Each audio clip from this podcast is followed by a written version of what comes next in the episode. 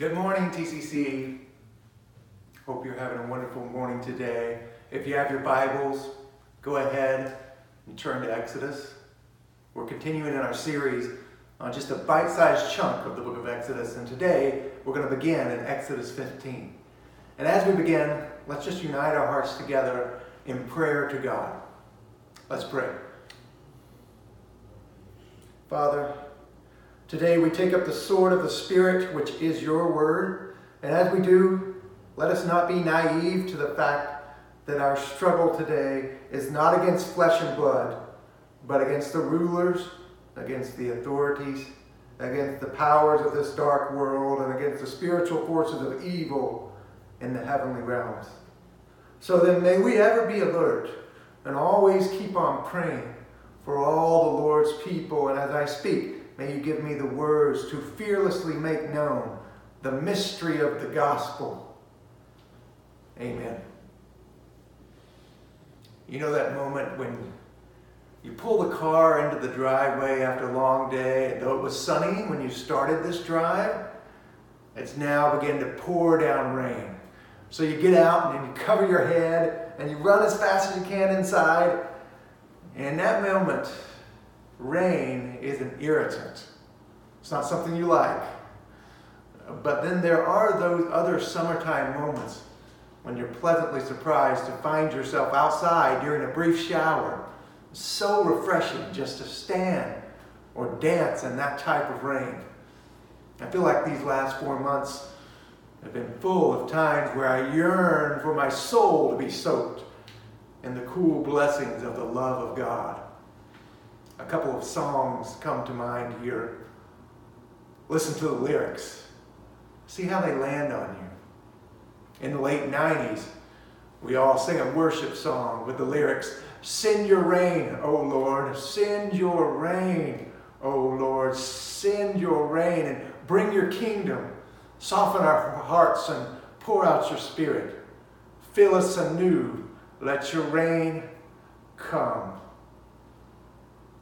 And in 1821, the hymn, Hail to the Lord's Anointed, was penned. It contained these words referring to the hope to be found in Jesus, the Messiah. He shall come down like showers upon the fruitful earth. Love, joy, and hope like flowers spring in his path to birth. And you might be thinking, I want love and joy and hope in Jesus. You need to be energized and reinvigorated and fortified and restored and strengthened now more than ever. How can you dance in the refreshing rain of Jesus today? I'm thankful that God has always provided refreshment for his people. In the book of Exodus, the major theme of the first 17 chapters is that God is present to deliver and renew his people. As you glance down the corridors of the rest of Scripture, You'll see God delivering, renewing with his presence, and it's best seen in the coming of our Savior Jesus Christ. So, what we see in 720 pixels in the Old Testament is an indicator of what will become clear in quad HD in the person and work of Jesus. So, in today's text, in Exodus 15, we can begin to see together how we can get at this question today. How can you be refreshed by the gentle rain of Jesus? And where we pick up the story in Exodus is just after the crossing of the Red Sea. God's chosen people are on a long journey south from Egypt to Mount Sinai. In this part of the journey, they encounter three major problems that allow us to see how you can be refreshed today by the gentle rain of Jesus. So let's start by looking in your Bibles at Exodus chapter 15. This first section from verses 22 to 27. I just want to read this together and talk about it. So, beginning in verse 22. Then let Moses then Moses made Israel set out from the Red Sea, and they went into the wilderness of Shur. And they went there for three days in the wilderness and they found no water. So I want to pause here to note the severity of the situation. Today in your life, you're no stranger to hurt or abuse or despair, anxiety, and other trials. Because of the brokenness of this world, this has always been the lot of God's people. But here in Exodus, over a million of God's covenant people are traveling through the desert, and the water has run out. It's panic time. Verse 23 says, When they came to Marah, they could not drink the water of Marah because it was bitter. Therefore, it was named Marah. That word means bitter in Hebrew. So they named the place after this bitter water, undrinkable. Verse 24 says, And the people grumbled against Moses, saying, What shall we drink? And he cried to the Lord, and the Lord showed him a log, and he threw it in the water, and the water became sweet. And just like that, God shows up and bitter yields to sweet. God refreshes his people. Uh, but he's not done. For God has created us all in two parts the material self that will drive headfirst into these sweet springs, but also the immaterial, spiritual self, a heart. So here he beautifully calls for a heart centered obedience that will lead to the flourishing of the whole person. Look at the end of 25. There the Lord made for them a statute and a rule, and there he tested them, saying, If you will diligently listen to the voice of the Lord your God and do that which is right in his eyes and give ear to his commandments and keep all his statutes, I will put none of the diseases on you that I put on the Egyptian. For I am the Lord, your healer. Then they came to Elim, where there were 12 springs of water and 70 palm trees, and they encamped there by the water. Now, note the components of God's interaction here. He's present at their low point to offer life giving refreshment. And then he declares in four overlapping ways how they will find future satisfaction. They'll listen to the voice of the Lord, do what is right in his eyes, give ear to his commandments, and keep all his statutes. In summation, the way to refreshment is to listen to the voice of God. I recently taught my kindergartner how to ride his bike, and there's a lot of ways to do it, but the way we did it was the no training wheels method. And so with this, you put him on the bike on an incline, and then you steady the bike, and then you just kind of let it go, and the momentum carries him, and he learns to balance. And as he goes, he has to look where he's going, and he has to keep pedaling. If you look down, you fall. If you stop pedaling, you stall. And we were having some challenges there, so I looked back at some video that I took, and I heard my voice over and over saying the same thing. Look straight ahead, keep pedaling. Look straight ahead, keep pedaling. Look ahead, keep pedaling. I said it so much I was getting on my own nerves.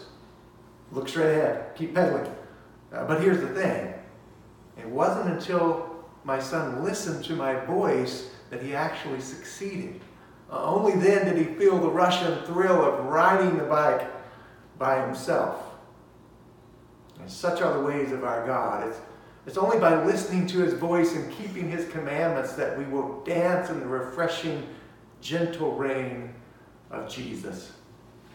Now, as we look further into the story of redemption, we see God reiterate this through the law to the monarchs, through the prophets, and as we get to the New Testament, we find that Jesus grasped this as a foundational principle of discipleship. On the night of his arrest and before the climax of all salvation history, we hear Jesus lovingly sharing these words to his followers. Jesus says, If you love me, keep my commands, and I will ask the Father, and he will give you another advocate to help you and be with you forever the Spirit of truth. In other words, if you truly treasure Christ, you will keep his teachings and you'll find yourself refreshed by the cool drops of the Spirit. Now you might say, it sounds great. I'm in. How do I get started? Uh, well, notice here that commandment keeping flows from loving God, from finding your satisfaction in him. John Piper says so well here, and I quote, it's enjoying Jesus because he is infinitely enjoyable. It's being satisfied with all that he is because he is infinitely satisfying. It's the reflex of the awakened newborn human soul to all that is true and good and beautiful, embodied in Jesus. In short, loving Jesus is not a matter of doing excellent things, it's a matter of delighting in an excellent Savior.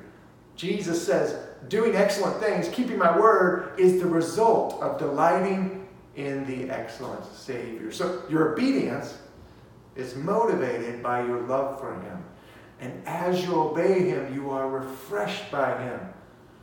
You dance in the rain with Him. Now, how do we cultivate this loving, obedient heart that will be refreshed by Jesus? Here's a couple of brief suggestions. First, for the Israelites in the wilderness, they were to listen to God's word, His voice. For us, we have the Bible. Are you turning there regularly for refreshment while you're stuck here at home in quarantine? Is, is this where uh, a place where you can see the beauty of Jesus that makes you want to obey Him? Author Don Whitney suggests this include some meditation on Scripture along with your daily reading. It's better to read less if necessary, and yet, as a result of meditation, remember something than to read more and remember nothing. Here's another suggestion. In Exodus 15, at the bitter springs of Marah, God's people were also reminded of Yahweh's delivering acts in Egypt. He said, Look back and remember this. I would just encourage you this week to pick one person to share your testimony with. Share how Jesus delivered you. Tell of your awakening to his goodness. See if vocalizing his salvific acts to someone else doesn't help you to be energized by him. In the end, it's clear that if we wish to be refreshed by the gentle rain of Jesus, we must strive to keep his commandments. Now turn back to Exodus. And we see another way we can be refreshed by the gentle rain of Jesus. Now, chapter 16 is rather long, so I just want to summarize it for you and then read a portion of it. As the Hebrews continue on their journey through the wilderness, they find no food. So the first problem was they ran out of water. Now they have no food. Their current struggle is a desperate hunger after the people complain to Moses and Aaron, God responds, saying in verse 4 of chapter 16, Behold, I am about to rain bread from heaven for you. So you can see clearly a picture of God sprinkling his people with his loving blessing of raining bread. As we continue, God says, I'm about to rain bread from heaven for you, and the people shall go out and gather a day's portion every day, that I may test them whether they will walk in my law or not. On the sixth day, when they prepare what they bring in, it will be twice as much as they gather daily. So God said, I'm going to give you manna, thin bread, in the morning, and there'll be quail for supper. Uh, but pay attention to the details here. On the sixth day, God wants a double gathering so that on the seventh day, his people can rest. They can have a Sabbath, a day of solemnity.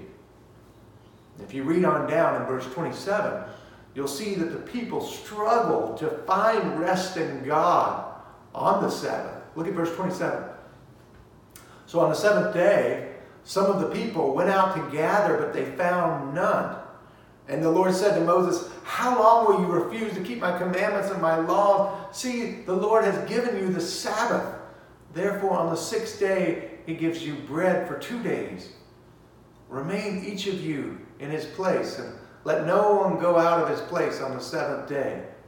So the people rested on the seventh day. Now, it's helpful to remember that this incident happened before God had given his people laws regarding the Sabbath. However, God had established the principle of rest at creation, and he reminds people of it again here. Uh, but the question is why?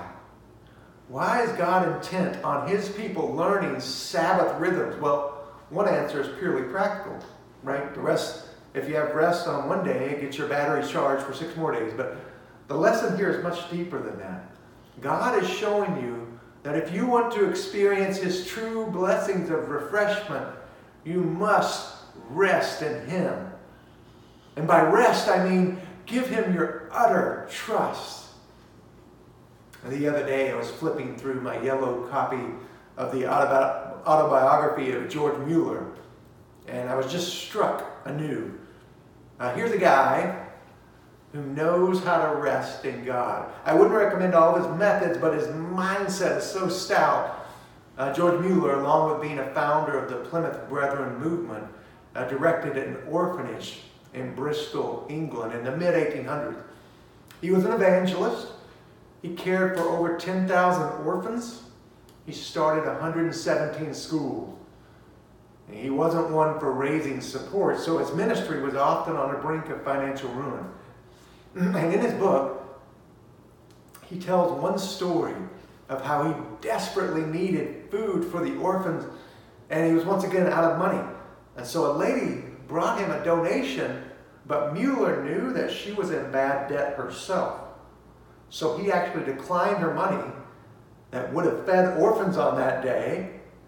You might think, why would he do that? Well, he was he didn't want her to go into further debt. He wanted her to pay off the debt. He was able to rest in Jesus as enough. He trusted God. Not long after that, at the same time, another man was feeling led by God to bring Mueller funds immediately, and it was enough to feed the children.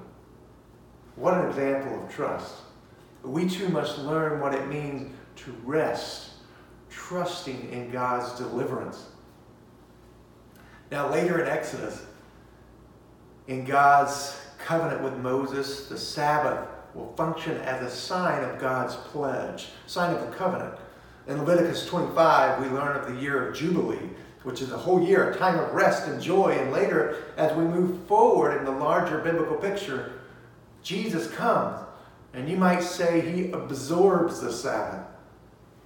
He goes around and he says things like, The Sabbath was made for man, not the man for Sabbath, and, he, and that he is Lord of the Sabbath. He deliberately heals a hurting girl against the wishes of the authorities on the Sabbath. In both Colossians 2 and Hebrews 4, we see that the Sabbath was to point God's people to Christ and was fulfilled in Jesus. In short, this ep- episode here in Exodus 16 points forward to the Messiah who, through his death and resurrection, ushers in a time of rest in him. Jesus is the one worthy of our trust. He's able to handle our cares and our trouble. He will eventually usher in God's final Sabbath rest, when God's people will rest from all of our temporal labors and pains and anxieties. Now, we might ask, what types of things keep us from resting in Christ? Author Tim Chester picks up on the natural contrast between rest and busyness. And he lists six lies that have captured our culture. See if one of them might describe you.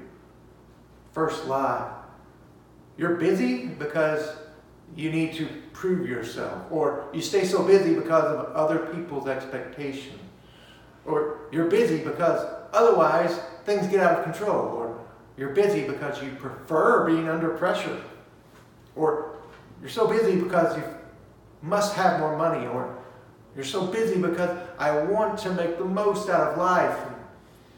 Australian pastor Jimmy Young contrasts such busyness that consumes your life with a true rest in Christ because there's underlying issues to a lot of our busyness that reveal we truly aren't trusting. While Israel kept the Sabbath as a means to being right with God, Christians can trust in Jesus for their rest. They can rest in the knowledge that He has satisfied every need that we'll ever have. We can rest because we are accepted by God. We don't need to prove ourselves. We can rest because Jesus has met God's expectations for us. We can rest because Jesus is in full control. We can rest because Jesus is our safe refuge in all circumstances. We can rest because through Jesus, God has gifted us everything we need. We can rest because through Jesus, we can have life and life to the full. Every emotion and urging that fuels our overbusyness has been dealt with on the cross and the resurrection through Jesus. Every fear that we have about ourselves before God has been matched by Jesus. God now invites us to stop the busyness, to cease, to rest, to end, and to draw closer to Him and be filled with satisfaction and contentment. Today, my friend, I hope you let the story in Exodus nudge you towards Sabbath and Jesus to experience his refreshing, gentle rain in your own life. Now, as we continue to ask this question, how can you be refreshed today by the gentle rain of Jesus? Let's look now in Exodus 17. Let's read the first six verses of Exodus 17 together.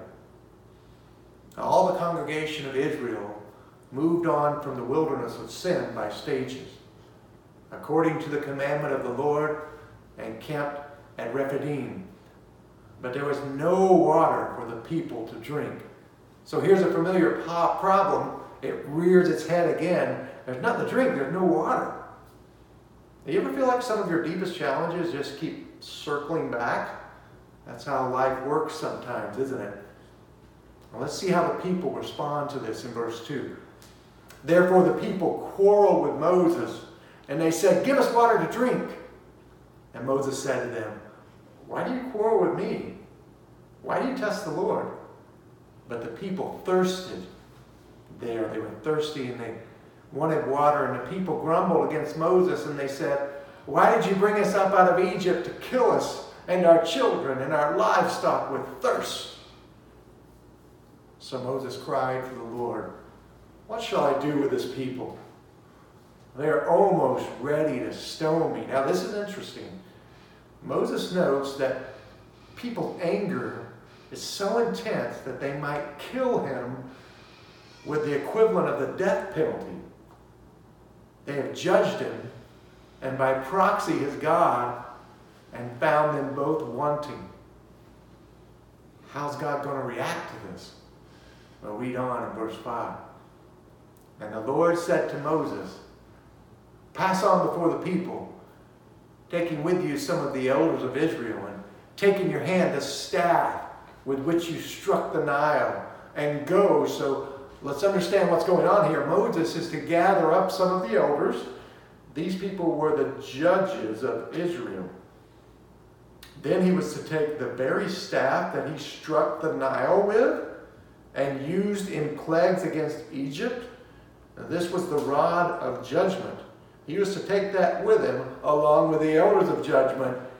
It sounds like God has heard the grumbling of his people and he's now ready to dish out some severe punishment, a righteous beatdown, a judgment. If you could have been there, you would have been trembling with fear. But then in the text, we have a wild, unexpected plot twist. Look what God says in verse 6. Behold, stand before you there on the rock at Horeb. So it seems like this rock is the place where God's people are going to be punished for their grumbling. And then God says, You shall strike. But what's he supposed to strike? You shall strike the rock, and water shall come out of it, and the people, the people will drink. And so Moses did so in the sight of all the elders of Israel.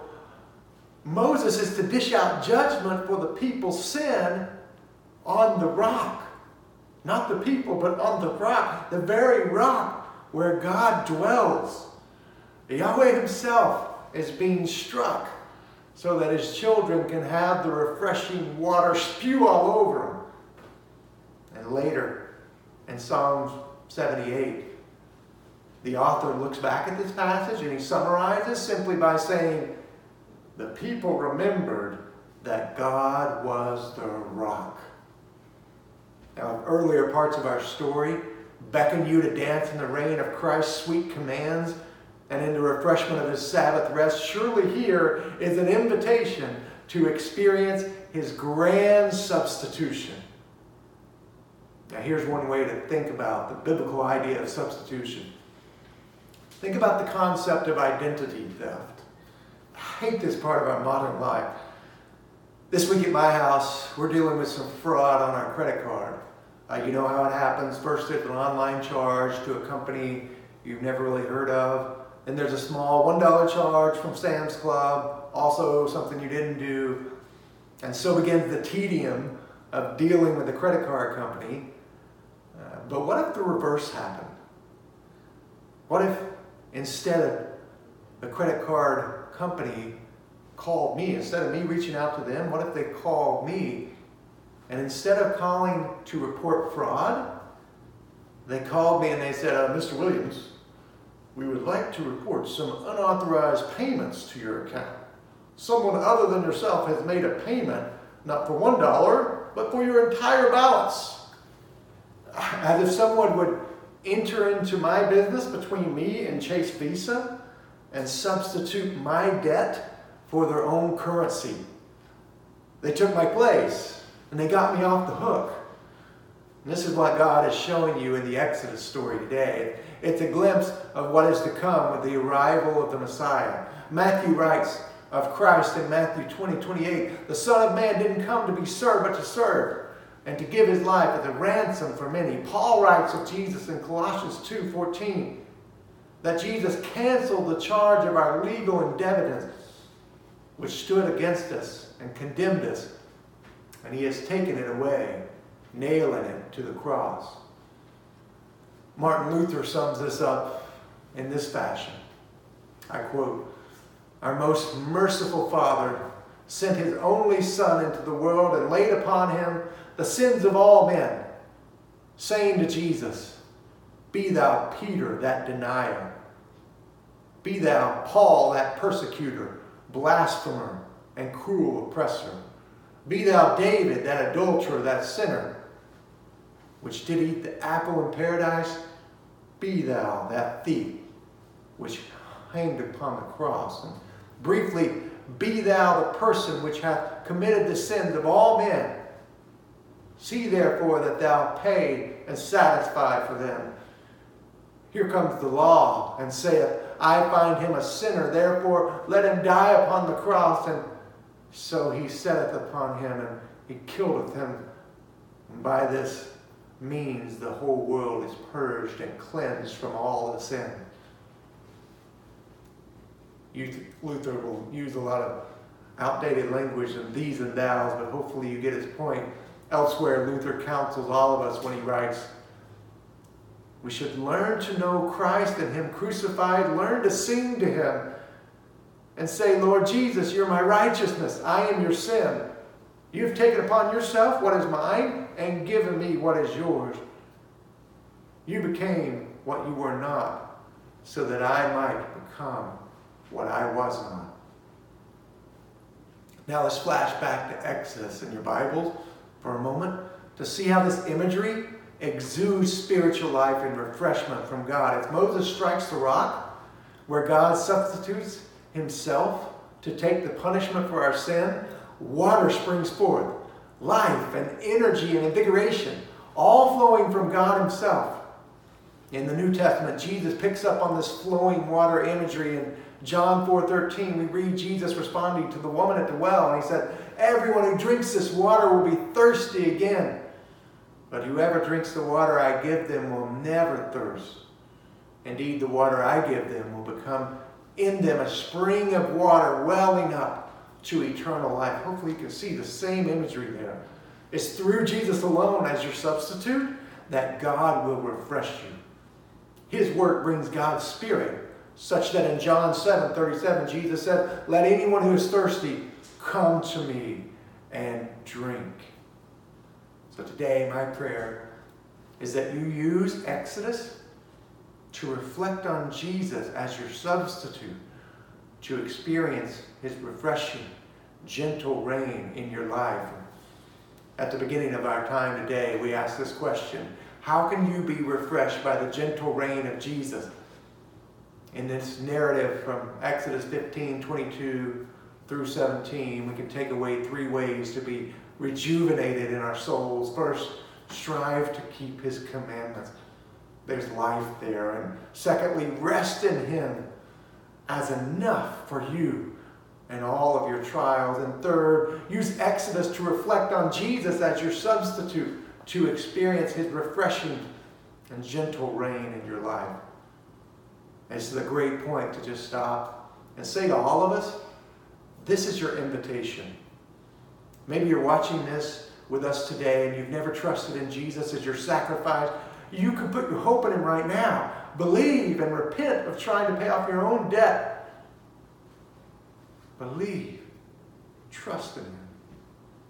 Maybe you're involved in some self discovery right now, a journey of exploring your own identity, which tribe you belong to. Let me just personally share that I've been on that same search.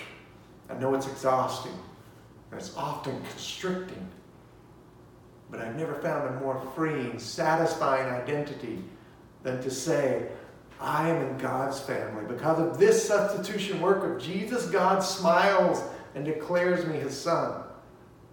If you're a teenager today or a student, there's no better time than now to embrace Christ love him for who he is. However, we must all remember this. To trust Christ is to be renewed, but like the manna, Jesus must be continually sought. You must gather him each day. Like the rain, he'll come again and again, but he calls you out to dance anew each morning. It's a lifelong journey of hard toil and beautiful Sabbath rest, scorching sun, and exhilarating springs of water. As we come towards the end of our Exodus journey, I hope this rain imagery in the text will bolster your hope in our coming King Jesus. And may we look forward during these current trials to a time when Christ returns and establishes perfect, righteous, and a just society. We read about this in Psalm 72, where the psalmist says, May he be like rain that falls on the mown grass, like showers that water the earth. In his day may the righteous flourish and peace abound till the moon be no more.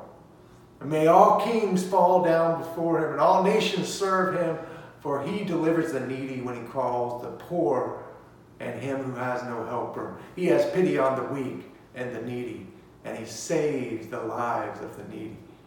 From oppression and violence, he redeems their life, and precious is their blood in his sight.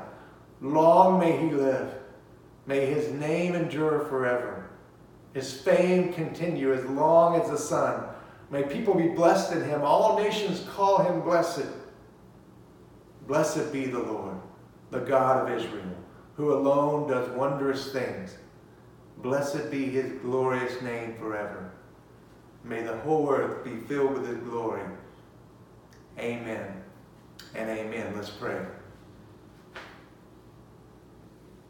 Father, we pray, send your rain. Send your rain, O Lord. Pour out your spirit, soften our hearts, fill us anew. Let your rain come. Let the power of your spirit by the work of Jesus refresh us today and let us look forward together as a church, together as a church, towards a time when you will bring in perfect refreshment and righteousness and justice and salvation in a new heavens and a new earth. And at the center of all will be King Jesus. Let us strive for that day diligently in all that we do. In Jesus' name, amen.